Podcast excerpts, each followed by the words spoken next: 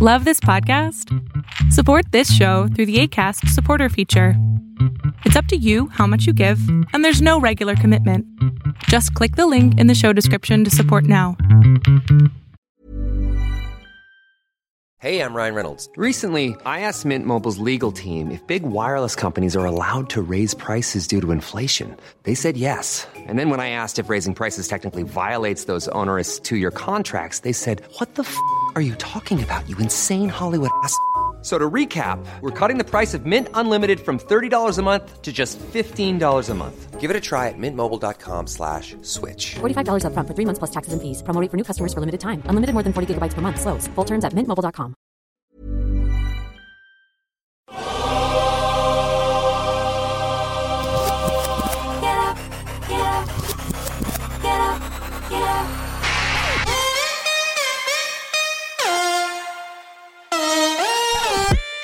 Welcome to the Bucher and Friends podcast. Here is your host. Let's send it over to Rick Bucher. Rick Bucher. Welcome to another coronavirus episode of Bucher Friendless, part of the United WeCast Network. I'm Rick Bucher. You can see me on F S one, hear me on Fox Sports Radio, and for at least a while, little while longer, you might be able to read me on Bleacher Report.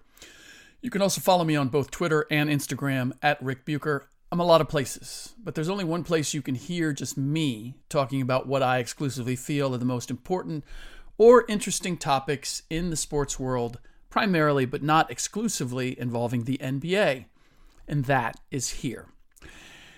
So this was originally going to be a Bucher and Friends episode with my F S one colleague, former N B A guard Jim Jackson, who's now doing color commentary for both T N T N B A games and a variety of college games, college basketball games. Uh, but we recorded the morning before he was supposed to call the Bucks Magic Game five. We all know what happened, obviously. The Bucks elected not to come out of their locker room. They boycotted the game. That therefore prompted the Orlando Magic to follow suit, uh, along with the other games scheduled for that day. We then had a meeting among N B A players, all of the N B A players in the bubble, uh, maybe coaches as well. And the debate was over whether they should continue playing at all in the bubble. Uh, the Lakers and the Clippers were of the mind that they should not. The majority of the other teams and players felt that they should. By the next day, it was determined that they would continue to play. So this has obviously been discussed and debated in a variety of places. We did it on, on F S one. But I was struck by something that was sent to me. And I, I'm leery of social media uh, and what it's become. I, I remember when, when Twitter first kicked up and became very popular, uh, and it was utilized as a way of communicating among a multitude of people in the Middle East. I think it was the Egypt Egypt uh, spring spring rising uh, that it was looked at as this new phenomenon, connecting people and allowing social change to happen. That that was what it was going to be. That's what it was sold as, and I get the sense that there's still a lot of people that are buying that that is what it is, or that's what it's capable of, and are acting in kind when they utilize social media, when they post on Twitter. And everybody has their various social causes, their their beliefs, and it has become a place where people are very opinionated and judgmental when it comes to anything that anybody else posts out there. I ultimately don't believe that it has a whole lot of influence on anything. I think it's a lot of squawking. And I'm still on it, and I still utilize it, and even now and then make a comment on it. But I'm not of the mind that I'm going to change the world by doing so, or that anybody else is. However, I was inspired to do this podcast, and I had to erase... Uh, I didn't erase. Maybe we'll play it at some point. I wanted to have Jim on because... Uh, there were some questions that I had just about how the the bubble operated. And he's been down there calling T N T games. I uh, am not in the bubble. I've been doing uh, F S one. Couldn't do both. And so I was curious about a few things, uh, uh, about how it was to work as a uh, person in the media in the bubble. And so that was what our conversation was going to go about, uh, be about. And then the boycott happened, and I just felt like having a conversation with him that didn't include that, or just putting out a podcast that was about anything other than what everybody is talking about when it comes to the N B A and sports in general, would be beside the point and not particularly useful. And then I got a, I've been having a, a brief exchange with somebody, uh, Juniper Inscribe, I'll use their name uh, on Twitter, hope they don't mind, about a, a clip of something that I said on Speak for Yourself on F S one about uh, all of this. And basically the gist of it being the players' boycott and what they possibly could have got out of it and what I feel that they didn't. And the, honestly, the uselessness of it, or the question of what actually did they gain from it.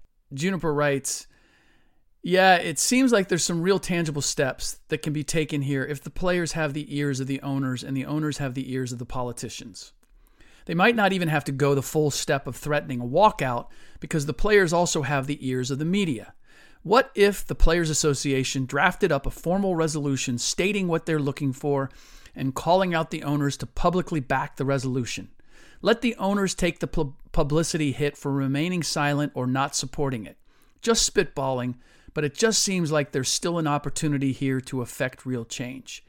And I just felt as if Juniper Inscribe nailed it. This is what, and I this was my response. That's where they should have started before they agreed to the bubble. Harsh truth. Players are only going to stray so far from their self-interest. They have a small window to change the economic lives for themselves and their families. Vast majority are not willing to risk that. I don't blame them, but it's why they keep selling, uh, settling. And that, for me, is what is at the heart of everything that's going on with the N B A. And the whole idea that athletes, no matter how great they are, no matter how much influence they might have, no matter how much money they make, their ability to address the social ills or change what they see as the social ills in this country. And that's where the boycott left me short, because I understand what they're upset about. Uh, anybody seeing Jacob Blake shot seven times in the back, I the people who aren't upset about that, who don't find that uh, reprehensible, who don't, who can't see that and say, this is this is wrong, this is too much. There are certainly people in the country that feel that way, or at least they've made their feelings known through social media. I, I assume they're real people and not just bots. Some of them have to be real.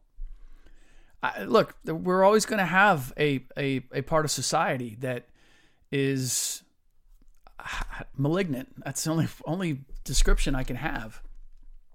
There's always going to be that percentage. I, I tell my kids this all the time when they complain about a teacher or a teammate or a coach or was I've told, and I've learned this from experience. I had to be taught this myself. There's always going to be that one person. There's always going to be that one person that gets under your skin, or that you feel is is violating some principle that is near and dear to you. There's always going to be one. And rather than hate upon them or focus on them, it's what can we learn by watching their actions, and how can we counteract those? Now, it it is a very mature approach that I myself do not always fully adhere to, but I know it's there, and I know it's the right thing.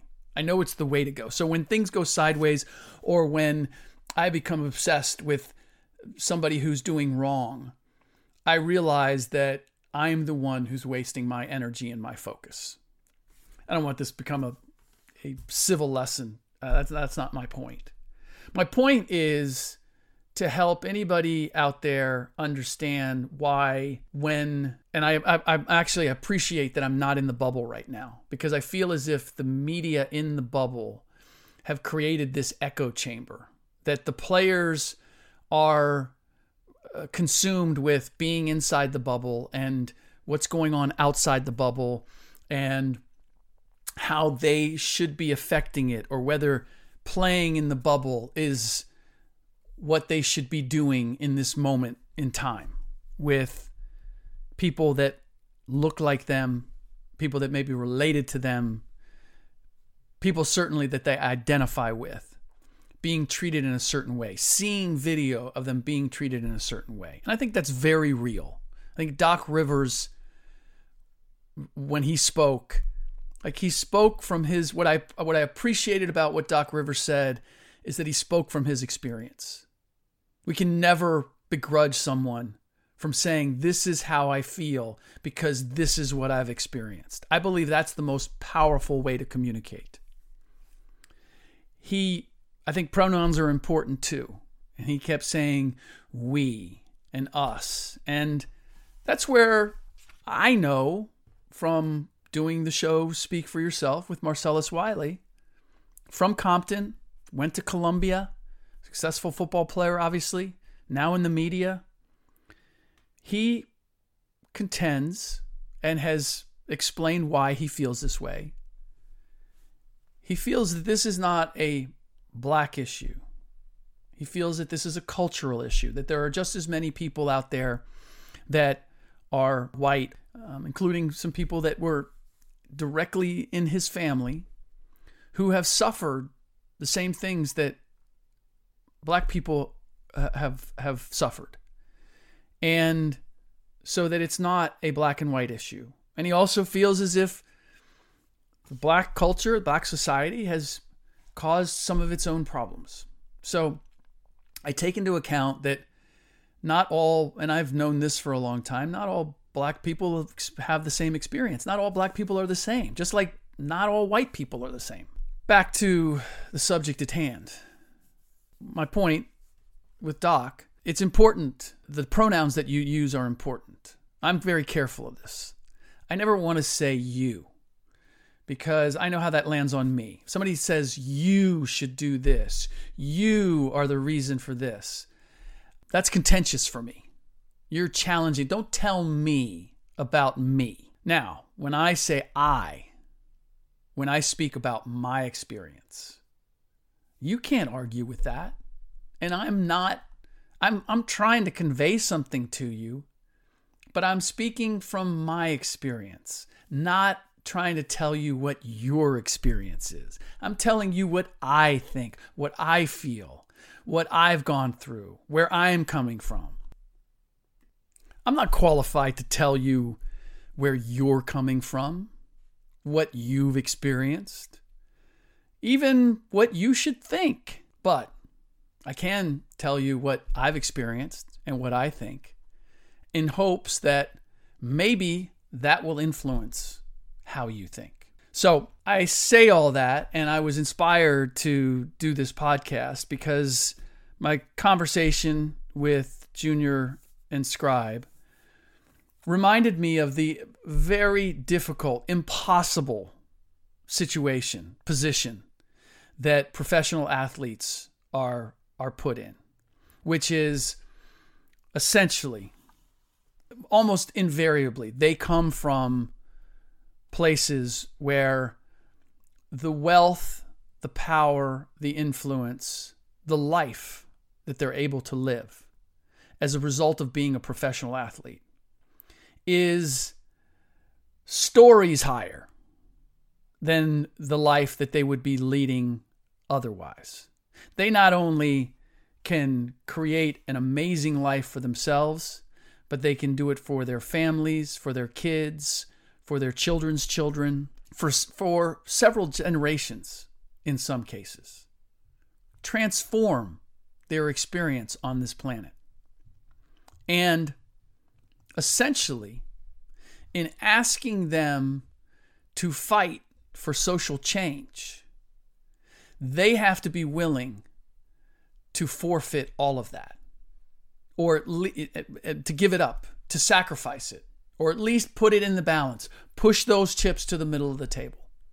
Now, how many of us would be willing to do that, knowing what the consequences are, even wondering whether we have the right to do that? Is that ultimately the right thing to do? And I can tell you, unless they are willing to do that, there is the, the significance or the their full ability to create change is going to be very limited. I look at someone like Pat Tillman, football player who left the Arizona Cardinals, went to serve in the military, ultimately ended up losing his life that way. He made the ultimate sacrifice professionally for a cause that he believed in.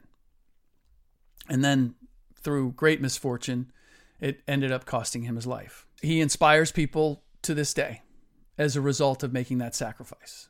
So I could still say, I could still raise the question, did it accomplish what he had hoped? Maybe it's not a matter of he was trying to influence anybody else. It was simply the way he wanted to live his life, which commendable and, and mission accomplished. It was what he wanted to do. It was how he wanted to contribute on this planet. That is, as my friend Marcellus Wiley says, colleague and friend, says, working within his circle of influence. The sense that I get with N B A players is that they have lost sight of what their real circle of influence is. And I was having this conversation with an N B A scout the other day about how twisted everyone's reality becomes when they live within the N B A, not just this bubble, but the N B A as it exists before the pandemic, before Orlando, before the current playoff situation. There was an N B A, an N B A bubble. And it is that life is different inside that bubble. And people will do almost anything to stay within that bubble because it's starkly different than living outside that bubble. There are there are perks. It's it is a good life living inside that bu- bubble. It's stressful and it's difficult to stay there, but if you can, uh, it's it's generally better than any life that the people in it would be living otherwise. And essentially, that is what the players would have to risk in order to force real change, is they would have to be willing, maybe not even willing, they would have to make take the step of Pat Tillman. I'm just not going to do this anymore. And this is where, again, I'm glad that I'm not in the bubble, because I feel as if the media down there have done nothing but applaud what the players are doing and think that there's something has been accomplished. And being outside of the bubble, I look around and I see people's reaction to the boycotts and Black Lives Matter and uh, the, the statements made in post-game press conferences. And I don't see any effect. I don't see it changing anybody's mind. I don't see it changing anybody's behavior. So what is truly being accomplished?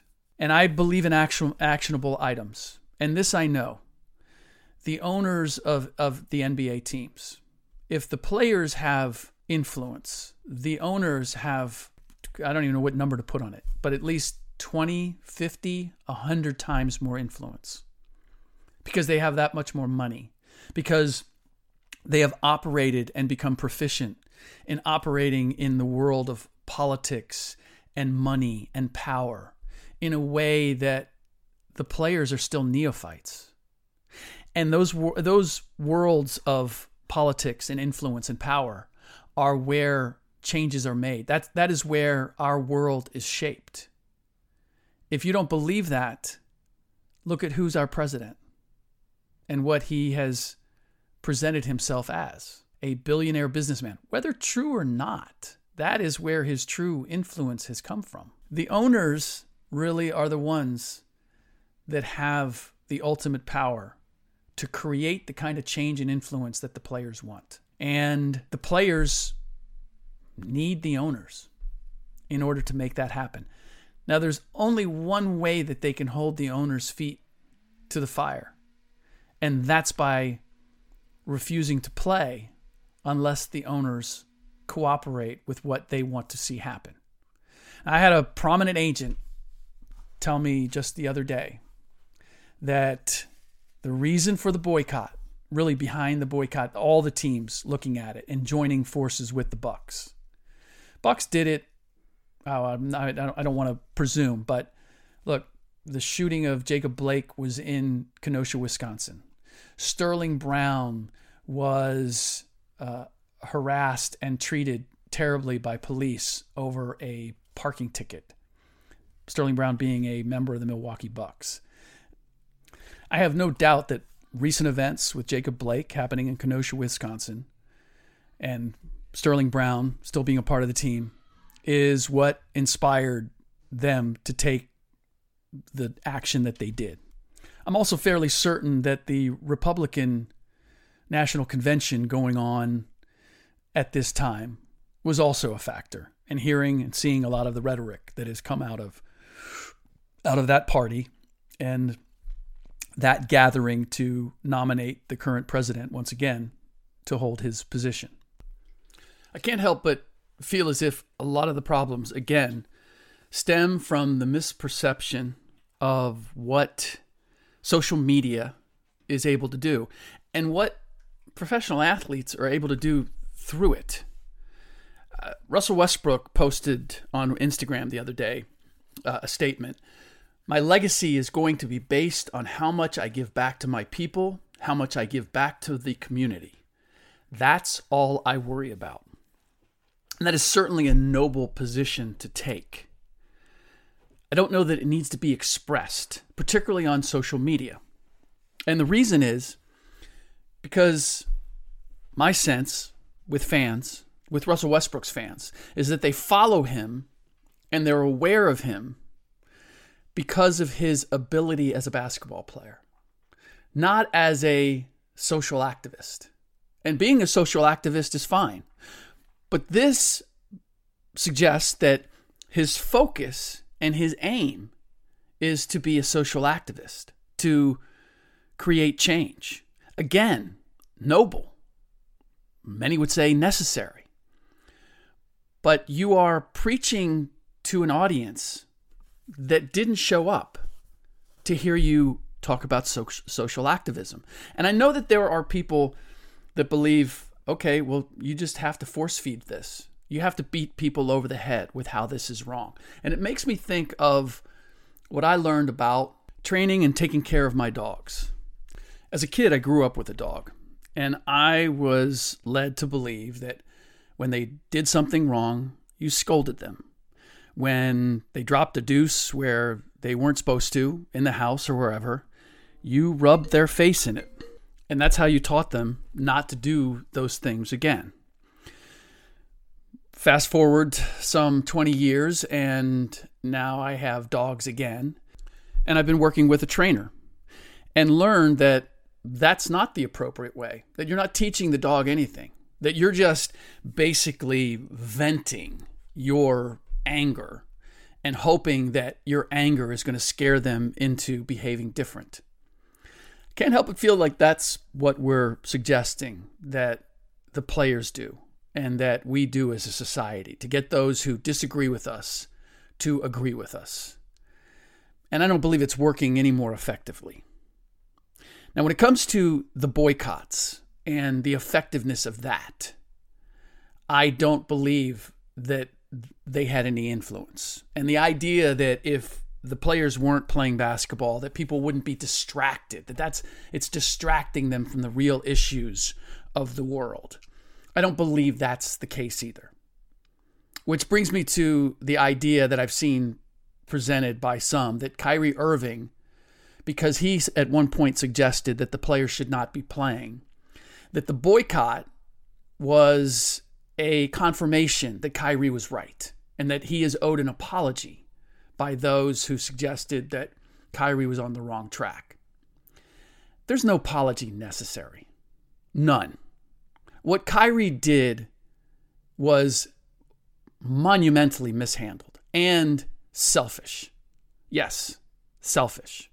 Because, and again, I'm going to reference one of my Speak for Yourself colleagues. If you haven't watched the show, please check it out. I'm If you enjoy my podcasts and my commentary and my writing, then I promise you, you are going to enjoy that show, because it is conversation from a number of viewpoints that is insightful, entertaining. I know this sounds highfalutin, but I, I really, I appreciate being part of the show. I think we're doing something that's very elevated when it comes to talking about sports. Nonetheless, Emmanuel Acho has said and referenced his coaches telling him when he played linebacker, he would make the calls. And if he made a call and it was the wrong call in a certain situation for that, that particular play, to defend that particular play, his coaches said, even if you're wrong, if you're all wrong, you're right. Meaning that everybody, if everybody plays and adheres to the same play call, you can still be okay. You can still be effective as a defense. It's when guys get confused and they're on different pages that things go wrong. I feel the same thing holds here. Kyrie wasn't adamant, first of all, about not playing. He had an opportunity to raise it when everybody collectively could have decided on it, and did. And it was decided at that time that it wasn't the best idea for the collective. And so the decision was made to play. Kyrie then decided to renew that conversation about not playing and have a second conversation with players. And what I was told is that conversation was basically Kyrie talking, and then decided to publicize that. You'll note that whenever the owners, uh, there's plenty of disagreement among them when it comes to collective bargaining agreement. Plenty. But ultimately, when it comes to ratifying an agreement, it is invariably unanimous. They vote unanimously. Why? Because there is power in the collective. There's power in numbers. And it has to be that you're all together as one. Kyrie demonstrated that he doesn't believe in that. The other issue that I have is his, uh, I don't know if it's his Instagram or his Twitter, but his line in there in the bio is, fear is not real, which again, sounds really good. In fact, I even used to say at one point, fear is an insult to God. And I was corrected by some of my elders about that. If you're walking down the street and there's suddenly, there's a Doberman pincher baring his teeth and coming at you one hundred miles an hour, and you feel fear, that's real, and it's legitimate. When we see a loved one in danger and we feel fear, that's real. That's not fake. So that idea that fear is not real sounds good. A lot of things Kyrie says sound good, but if you dig a little bit deeper, they don't really apply to reality. And Kyrie, in, in this situation, is not taking into account a really important part of this. And I talked about it a little earlier in the in the podcast. There, he he's in a different place than most of these other players. He's already independently wealthy. He doesn't have an immediate family to be concerned about. So his position is fine for his position, but it doesn't take into account everybody else. And I feel as if that's really the missing element here in all of our conversation, is everybody sees the world from their viewpoint, but they're not taking into consideration what it is from everybody else's viewpoint. And maybe that's where, when I talk about these social issues, I've, I haven't experienced it myself in a small way. We've talked about this. I have in, in being a white athlete in black sports, having played basketball in particular, and grown up in with with predominantly uh, black black kids as my friends, and feeling that reverse racism at times, being looked at different simply because I was white. So I know what that feels like, but you know, the vast majority of my life, it, that has not affected me. I've seen it work the other way. I've seen friends of mine, talented friends, intelligent, upstanding, honest, and looked and treated different as a result of their skin. The only thing that was the difference. And so I'm conscious of that. And I, I'm conscious of how long that's gone on, because it's gone on since I was a kid. My point in all of this is to say that we are looking to professional athletes and N B A players in particular to lead this charge when they are not equipped to do so. And that's not an insult to their intelligence or uh, their acumen. It is to their experience. They've spent their lives becoming great basketball players. That's taken a great deal of time, energy, commitment, and focus. Meanwhile, the owners have, the N B A owners, have utilized better part of their lives uh, acquiring power, influence, wealth, uh, political power. So I understand why the players would want them to be in lockstep with them. I also understand that the owners look at this situation and say, my connection with you as N B A players is not because you're black. It's because we are in business together in the game of basketball. The owners didn't buy N B A teams in order to be social justice warriors. And that, at this point, is a big part of what the players are asking them to do. Now, you can we can talk forever about what the right thing to do is and why it's necessary, but the fact of the matter is the players are now asking the owners to do something that they didn't sign up for. What they did sign up for is what the players asked in order to play in the bubble, in order for their business relationship to continue, which was, we want three hundred million dollars for the foundation, for a social justice foundation. We want to wear slogans on our jerseys, and we want Black Lives Matter on the court. The owners gave them that. And then Jacob Blake was shot seven times in the back. And by the way, those slogans and Black Lives Matter on the court and players talking about Breonna Taylor in the post-game press conference, none of that prevented Jacob Blake from being shot seven times in the back. And Jacob Blake's really the only one we know about. I'm sure there's been other incidents in this country since the bubble started that have been either police brutality, reflection of pol- police brutality, or the mistreatment of people of color in this country. I assure you that's happened. We just happen to have the video of Jacob, Jacob Blake in a place like Kenosha, Wisconsin. Hey, I'm Ryan Reynolds. At Mint Mobile, we like to do the opposite of what Big Wireless does. They charge you a lot. We charge you a little. So naturally, when they announced they'd be raising their prices due to inflation, we decided to deflate our prices due to not hating you. That's right. We're cutting the price of Mint Unlimited from thirty dollars a month to just fifteen dollars a month. Give it a try at mintmobile.com slash switch. forty-five dollars up front for three months plus taxes and fees. Promo rate for new customers for limited time. Unlimited more than forty gigabytes per month slows. Full terms at mint mobile dot com. In any case, the players and the owners agreed what the terms were going to be to come back and play. And then Jacob Blake happens, and the players decide we're not playing again. And we want to renegotiate basically the terms of why we are playing. The owners went along with the renegotiation, I believe, at least in part, because to not do so would have been a very bad P R look for both them and the league as a whole. But I can guarantee you that they weren't happy about it. And that's why I said from the very beginning, the players needed to determine exactly what it was that they wanted, what they wanted for change, what they wanted in order to come back and play, to keep this N B A vehicle going. And I don't know that they did a very good job of it, because they asked for some things that I'm just not sure really changed the equation. That said, the whole idea that they are supposed to be changing the world by whether or not they are playing or not playing is unrealistic.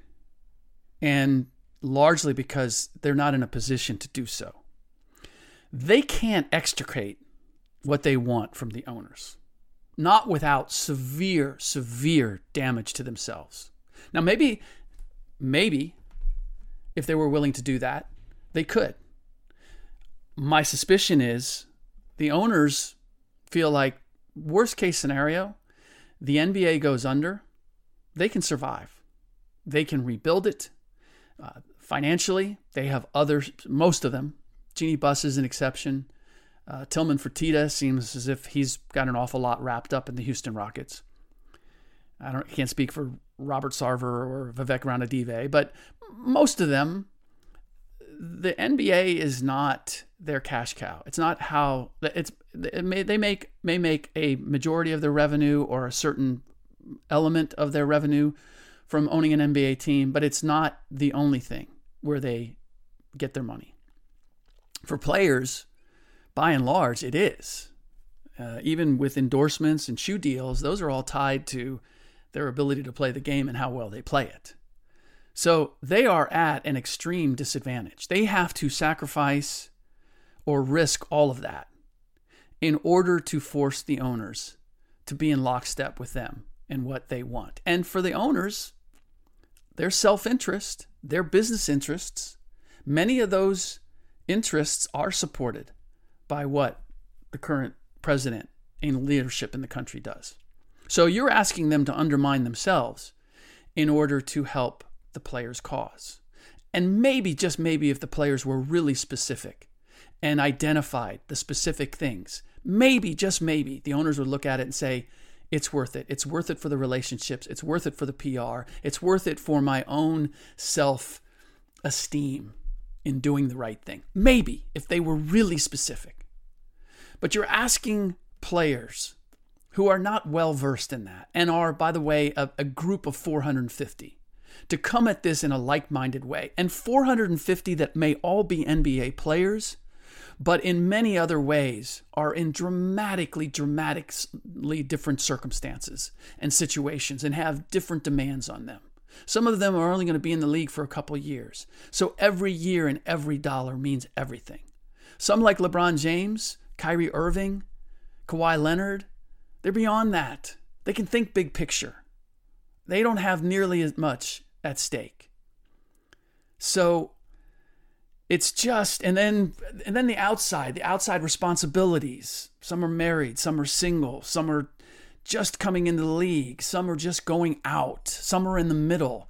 It's trying to get that kind of a disparate group to act and operate on the same principles is really difficult. It takes a lot of time and it la- takes a lot of conversation. And that's not what the players are attuned to either. Meanwhile, you have thirty owners, all who work sort of in the same sphere. The variation among owners isn't nearly to the degree that you find among the players. And the players need the league. This is the one place that they have developed themselves to make a life for themselves that they couldn't any other way. And that's where I think this whole thing is sideways, and where the players, again, have this misconception of what they're capable of and what their real purpose is. We've gotten to know who Russell Westbrook is and LeBron James is, uh, uh, who they are, because of the way they play basketball, because who they are as athletes. And who they've showed themselves to be outside of that is an addition. It's not the centerpiece. And what I feel is where we have come to today, and Russell Westbrook's statement on Instagram reflects it, is that players now see themselves as either at least half athlete, half Martin Luther King, or, depending on how, how independently wealthy they are, how secure they feel about not having to play the game of basketball to live their lives, that they are now three quarters Martin Luther King and a quarter an athlete, a basketball player. And the problem with that is that the people, I believe the majority of people, not the people that they're listen, that are listening to them or following them, but the people that they're trying to change, do not look at them as that. Do not look at them for that.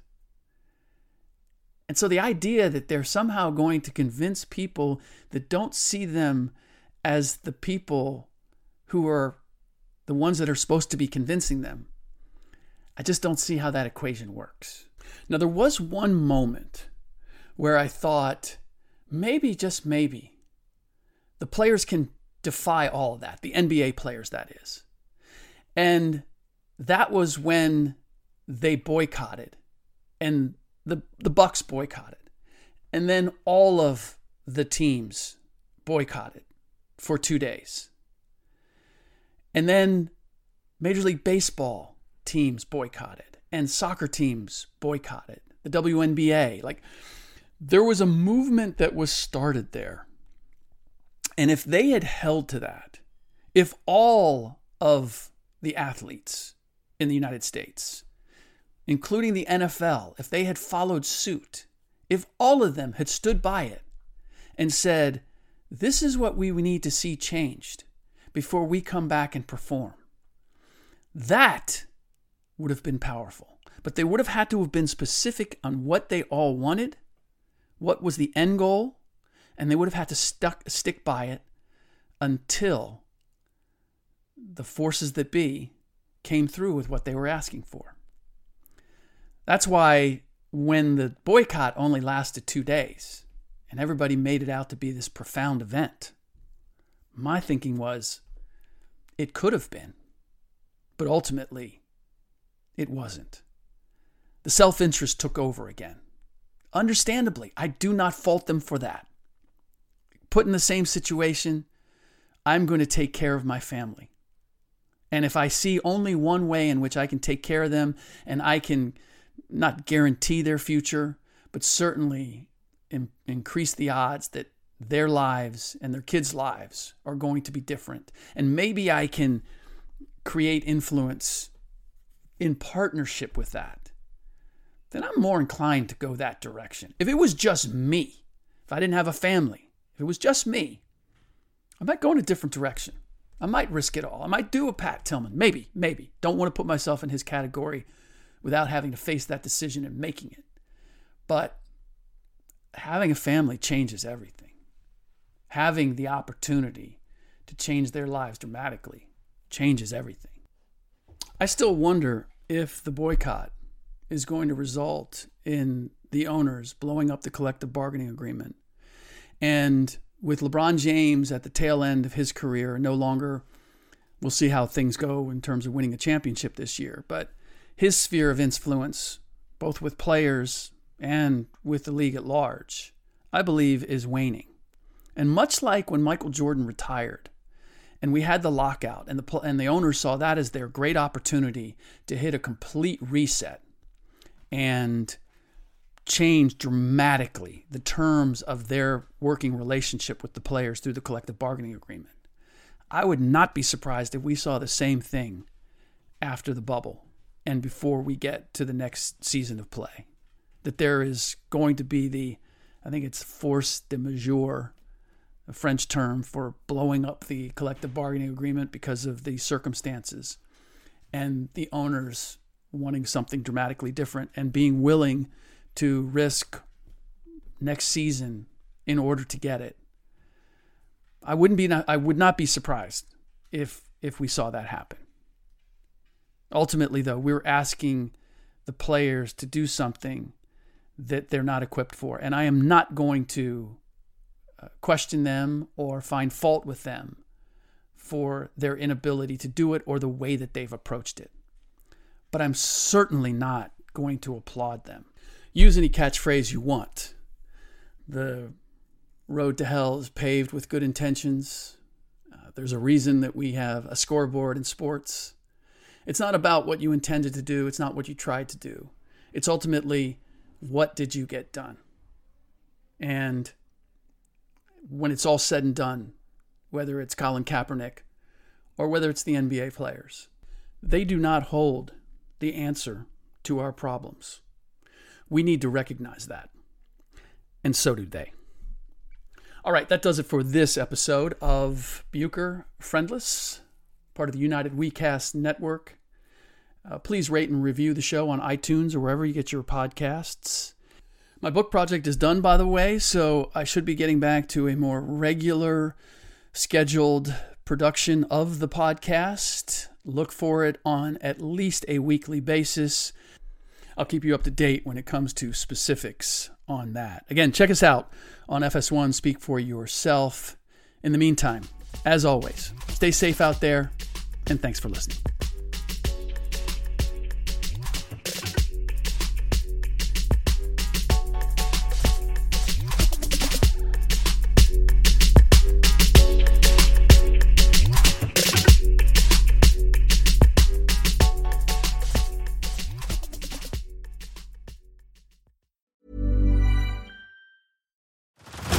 Head over to Hulu this March, where our new shows and movies will keep you streaming all month long.